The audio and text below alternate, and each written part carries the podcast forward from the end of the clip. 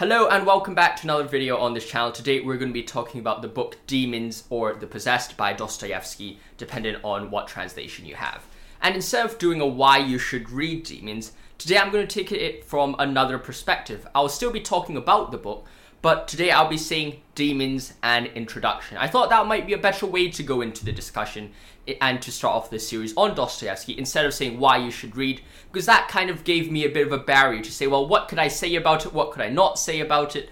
What what things should I give away? What things should I not? But then if I'm talking about an introduction to demons, I think it would just remove some of those barriers and allow me to have a bit of an easier way to discuss the book with you. And I also know that some of you guys actually are reading Demons right now, so I thought, well, why not give an introduction to Demons to talk about its context, to talk about the key themes in it, and also to talk about the key characters. And by discussing all of these ideas, not only would it tell you whether or not you're interested into the book, it would also help you with understanding and reading the book as well, especially if you're reading it for the first time.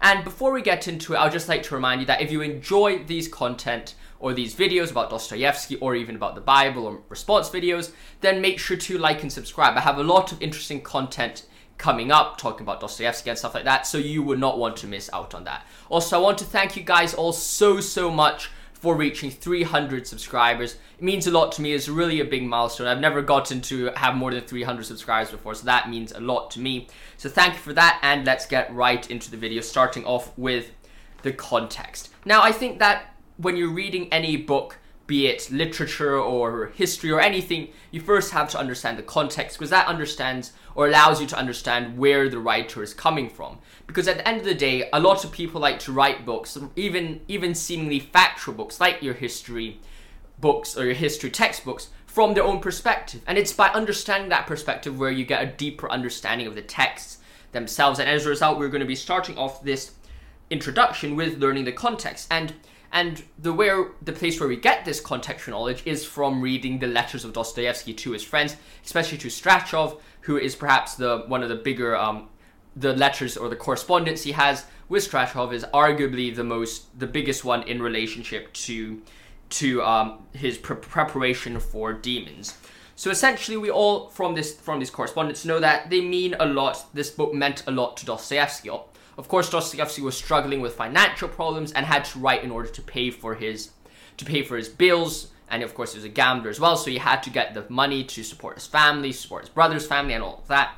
But at the same time, we do understand that despite having these financial issues, he didn't want to rush his production of the book. Instead of trying to write as quick as possible, he said, "Well, I don't want to be rushed because I, I, this this topic is very precious to me, and I want to develop the ideas that I already developed in uh, Raskolnikov, which was the original name for Crime and Punishment. He he wanted to develop the ideas in Crime and Punishment and bring them on into Demons and develop them even further, which which does suggest that in order to understand demons, a very good complementary read to that would be Crime and Punishment. Either read Crime and Punishment first, or retrospectively read Crime and Punishment, and then use that to understand more about demons doing both of them would be very helpful to understanding demons because they they are kind of the same themes and Dostoevsky is trying to build on to crime and punishment. Perhaps the the part two of Dostoevsky's philosophy is part one is found in Crime and Punishment, and part two is found in Demons, and in part three, of course, is Brothers Karamazov. But you can see that there's this kind of theme or these kind of ideas that he's arguing for, which develops through his books and should not be seen as individual works. Although they might be different characters, different time sets, different periods. They're all presenting the same themes and the same arguments, but are developed to more depth as time goes on. That's why we say that Brothers Karamazov is his magnum opus and has all of his previous themes to the greatest level. Well, that's also seen in um, that's also seen with Demons and uh, Crime and Punishment. Furthermore, we know that he views uh, Demons as a book which deals with the most weighty question of time. It's it's tackling the biggest problems, the biggest existential problems, the biggest theological problems. That is where Dostoevsky is starting off from, and I think that's something very important to keep in mind.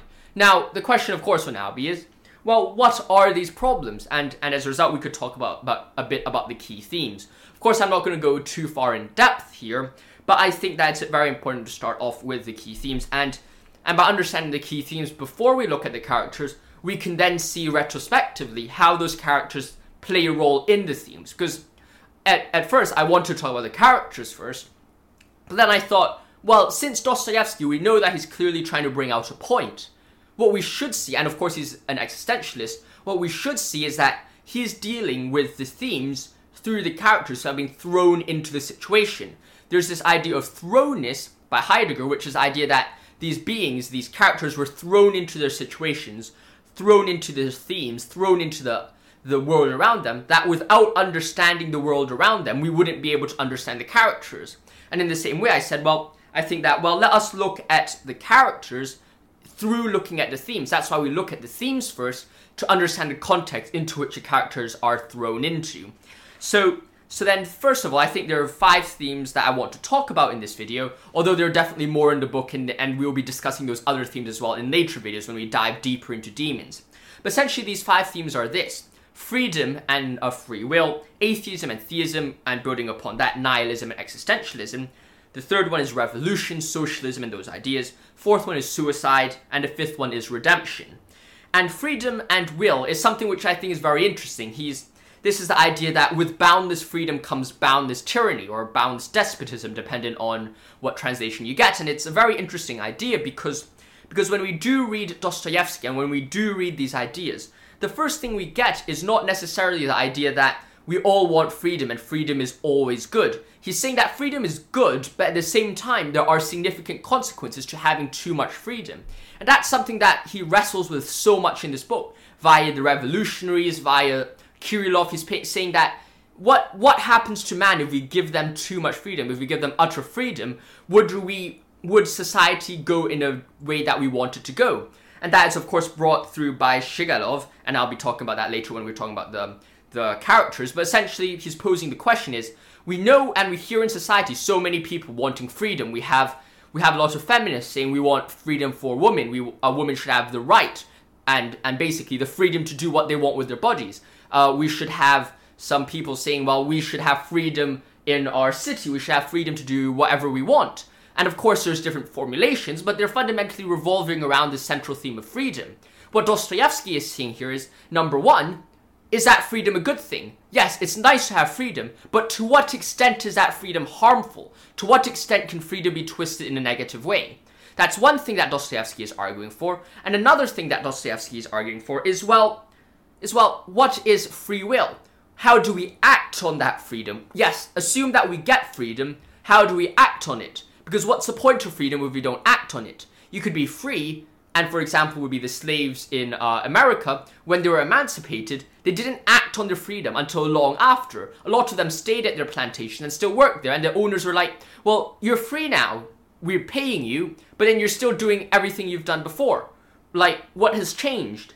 And in reality, Dostoevsky is arguing the same thing. He's saying, Well, we have freedom, but can we act on it? We have freedom, but how do we embody it? And maybe it's that act of embodying freedom which is leading to even more problems. And as a result, in order to understand our situation, what we have to do is to first understand how to act on the freedom before we can develop that theory of free will more. And we have to we have to be able to understand our will in order to understand freedom. And for and that of course the idea of will is tied on to his idea of atheism and and theism, the idea of well, whose will are we meant to follow? Are we f- meant to follow God's will or man's will? And that's, of course, another question that we're going to be talking about when we're talking about the theme of atheism and theism. And that's one of the biggest problems that Dostoevsky struggles. He looks at society and he's saying, well, maybe the growing nature of atheism, and I think in the more specific terms, the growing secularization of society, is perhaps at the core of all these problems. The moment we lose God, the moment we lose this transcendent restriction on reality, or transcendent rule on reality, the divine law, man then becomes totally free and is only accountable to himself. And when that happens, and man actually acts on it, the will, then then boundless tyranny arises. And a good example of that would be would be with uh, Rodion Raskolnikov in Crime and Punishment, and this is why it's tied into Crime and Punishment. Raskolnikov realizes that there is no divine law above him, and then acts out boundless tyranny. In the same way, we are acting, if we er- erase that divine law above us, we then can subject ourselves to boundless tyranny through an action or, or acting our will and embodying that freedom and that lack of law in our lives. And that, of course, leads down to the problem of nihilism that he also discussed previously in Notes from Underground and in his other works. You have a lot of these nihilistic characters, and I'll be discussing them a bit later, who embody this idea of there is no divine will. We need to we need to manifest man's will to the greatest degree, which leads to tyranny, destruction, and self-harm. And of course that is tied to existentialism where where you see redemption through the fifth theme theme that well you have people like Stepan Trofimovich who are redeemed at the end of the book, accept that existential solution of God, and then turn towards theism. So that's a very interesting dynamic we're playing. It's like you have atheism, you have the will which leads to despotism built on your atheism, and you have theism through acceptance and redemption from your nihilism. You've moved from nihilism to theism to existential solution and existential bliss. And you have that arc of redemption, which is one of the other themes that we are talking about. You have characters embodying that redemption, which is so important. And of course, that ties into the theme of Nastasia Filiponova in The Idiot, where, she, where Myshkin is saying, well, beauty will save the world. And what do you mean by beauty will save the world? What he's saying is that the redemption of Nastasia, the redemption of that broken nature in Nastasia, will be sufficient to save the world. The redemption of one will save all the rest. And that idea of redemption is tied in here as well. And finally, one of the themes here that we want to talk about is revolution. And revolution is the idea that these people, of course, uh, led by um, led by Pyotr Stepanovich, um, Shigalov, and other characters, are part of this re- revolutionary group who are trying to upheave, upturn society and lead to a new future. And and of course, there's questions about is that good? Is that helpful? Is socialism a good idea? Should we bring those around? And of course, with our understanding that Dostoevsky himself was part of that revolutionary group, he's also discussing his perhaps using his own experience to say, well, what is such, one such group like? What are they causing? What are the havoc that they're causing? How does that entail, or how does such a revolutionary idea imply on our discussions of nihilism, of existentialism, of atheism, theism, freedom? How does that tie into it? And as a result, I think that by understanding all of these themes, we got a very good understanding of what the book is, and we should view the this book from these lens. We should have these themes in mind when we're reading the book. And now, this is not to say that you cannot find other themes in the book, because I do think that they exist. But it's just that we should be, when you're reading the book, you should be more receptive to these ideas and saying, well, wait a sec, I think Dostoevsky is talking about freedom, just to keep your eyes about, to keep your eyes out for these ideas so you could understand or wrestle with the work that Dostoevsky is trying to bring out. Now, by discussing the key themes, let's finally talk about the key characters. These are the characters which are thrown into this dilemma, thrown into this plate of these themes, and how they interact with them. Now, first of all, the character is Stepan Trofimovich, and when Dostoevsky was writing it, he intended for Stepan Trofimovich to be the main character. However, of course, later then he moved it a bit on to Nikolai Vesvodolovich and other characters. I'm sorry if I butchered those names, but essentially, the, the, the interesting thing with this book is that, well, the main character kind of changes throughout the book. In the first part, it's kind of like uh, Stepanov, uh, Stepan. The second one is Kirillov and Nikolai, and at the end, it's also Kirillov and Nikolai. So the so essentially, the the idea changes throughout. The main character changes throughout, but they also embody different themes. And with Stepan Trofimovich, what he's uh, embodying, I think, is the redemptive arc. He's the idea. He's a guy who struggles with this socialism, struggles with nihilism, but at the end of the day, accepts Christ and is redeemed, is, has peace.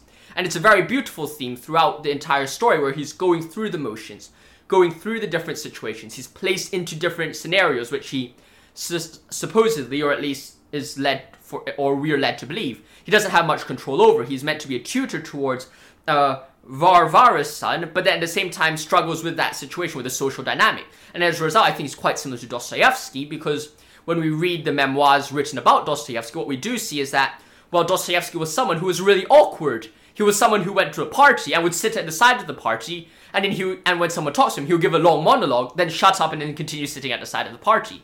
So he was a very awkward person, this Dostoevsky. And in the same way, this Stepan Trofimovich plays a similar role. He's very smart, he's very intellectual, but he's a bit quiet and he's a bit awkward socially as well. So then we have this interesting dynamic with Dostoevsky here between Stepanovich, or actually no, uh, Stepan Trofimovich and Dostoevsky. Stepanovich is Pyotr, of course. Now Varvara is the woman who's kind of like the is the money in it. It's a backdrop. It's the she sets this. She is almost the setting of the novel. She ties everything together. Ties in Nikolai, ties in Pyotr, ties in Stepanovich, ties in Kirillov, ties in Shigalev, and then and then everything kind of comes in together. She runs the. She has the money. She has the parties, and and and she just basically is the social the social glue to the story. And of course, to greater extent and to lesser extent, depending on which relationship they are. But she does bring everything together, and that's a very interesting thing to see how it works. Now, Nikolai Vesvodolovich is a man of conflict. He shows times of care, he shows signs of love, but at the same time, he shows signs of despotism and and a crime and sin as well. So I think with Nikolai, you see a conflict of the good and the evil is tied in together, and it's one of the situations where the man is not redeemed. He goes to the very end, and he is not redeemed at the end. And unfortunately, there's a part called Et Tikhon, who's a priest, and he goes to the priest and talks with the priest about a crime that he committed in the past. And then there's a very interesting thing going on here. And of course, this is there's also themes of this tied into Brothers Karamazov as well. But of course, what you see here is a bit is a bit separate as well. Like he commits crimes in the past, and he has a guilty and a horrible past, which which he struggles with with profoundly. And and in some ways, that is kind of the situation of Nastasia Filippinova, who she also struggled with a horrible past and a sinful and a fallen past, at least as the archetype. And as she struggles with redemption, the same way Nikolai Vesvodolovich is struggling with redemption throughout the book and is and is torn between the, the revolutionary elements, the, the intellectual elements, the scientific elements against the theistic elements, and and he's kind of like the he's kind of like the embodiment of the human dilemma or the human conflict that we are living in right now. Now, Pyotr Stepanovich is like the representation of chaos, evil, and nihilism while Stepan Trofimovich is a representation of redemption, of struggle, and Nikolai is, is also conflict but taken to a next degree. Pyotr is kind of like the evil, the embodiment of the Satan, the Rogozhin of this play, perhaps. And while there are moments where he does seem to show some sense of care, that care is normally under or has an undertone of manipulation or undertone of revolution, and those are all the representation of the themes that Dostoevsky is writing against. So that's a very interesting thing when we're reading Stepan Trofimovich. He's like the devil. He, while he loves, he also hates. He loves because he hates. And there's a very interesting dialectic there, and I think it's a very interesting thing to see how Dostoevsky plays around with this um, Pyotr Stepanovich character, and it is just very, very insightful. Now, now the second last character that I want to talk about, the penultimate one, is this character named Kirillov, and Kirillov is just this phenomenal character who I I love, and perhaps one of the reasons why I read Demons was because of Kirillov. And while he's not perhaps the main character in the same way that Stepan Trofimovich was in part one and Nikolai Vesvodolovich was, Kirillov is um just this phenomenal, really profound player because character because he's talking about the embodiment of the will. He's taken atheism and talks about will to the next level. And I talk more about this in the in the section, the freedom, the problem of Kirillov, and you could see that series. I'll put it up in the card above. But it's just such an interesting discussion, and he's he's like the embodiment, the physical embodiment of the atheistic theories, just as Smerdyakov is the atheistic embodiment of Ivan's theories in the Brothers Karamazov. So he's like the the body. He's like Ivan and Smerdyakov combined combined into one person. You have those two characters put together, and you have Kirillov, who not only philosophizes about the, the theories, but actually has good intentions, but he also lives out the theories and leads to self-harm and destruction and suicide. So you see these two theories just tied in together and it's just so interesting because because you have you have Stepan Trofimovich who's like redeeming himself and Kirillov who condemns himself through his theories and you have these two characters who go just two the opposite ways and it's just so fascinating. So Kirillov is just one of my favorite characters in Demons. And of course I'll be talking about more of him in a in the next video when I dive deeper into him. And now, finally, I, I like to talk about Shigalov. And while he's not the main character, I like to view him as a representation of Dostoevsky's critique of the revolutionary spirit. Although he is a revolutionary himself, he fundamentally says the theme about freedom and tyranny is saying, with boundless freedom comes boundless tyranny, and what exactly does that mean? Well, that essentially means that if we give man complete control over his society and we remove from him all forms of structure, also known as socialism, you get rid of that divine order and let them do whatever they want. Without God, all things are permissible. Then what do you see is that, well, or in in the more precise per, uh, per, uh, translation is without God, all things there is no virtue. What you essentially see is that, well, well, man is given complete freedom, and then, well, what on earth happens? You get boundless despotism and tyranny, which we saw in the 20th century. So that's just so profound and so interesting. So I hope you kind of enjoyed this video. I know we've talked about the context, we've talked about the key themes, and we've talked about the characters within it. Of course, there's more characters, of course, there's more themes, but I hope this gives you a brief introduction into the story of Demons. And perhaps it will show you why I love Demons so much, and is perhaps one of the favorite books that I talk about and I love about Dostoevsky. Like always, if you've enjoyed this content, make sure to like and subscribe. If you want to know more about this book, then let me know. Let me know what characters you want me to talk about. Let me know what ideas you want me to talk about. Of course, I'll be making more introductions towards uh, before I get into the individual character analysis. But that, but of course, I'll be you'll be able to put that into my calendar, so I could put it into my kind of priority list. So after I finish all the the introductions, then I'll go directly to the stuff that you recommend me to do. Like always, thank you for watching. Stay safe. I hope you've enjoyed this content. If you do and want more content like this, make sure to like and subscribe. It means a lot to me helps this channel grow. Stay safe, see you soon, God bless, and goodbye. Thank you for watching, my friends, and I'll see you in the next one.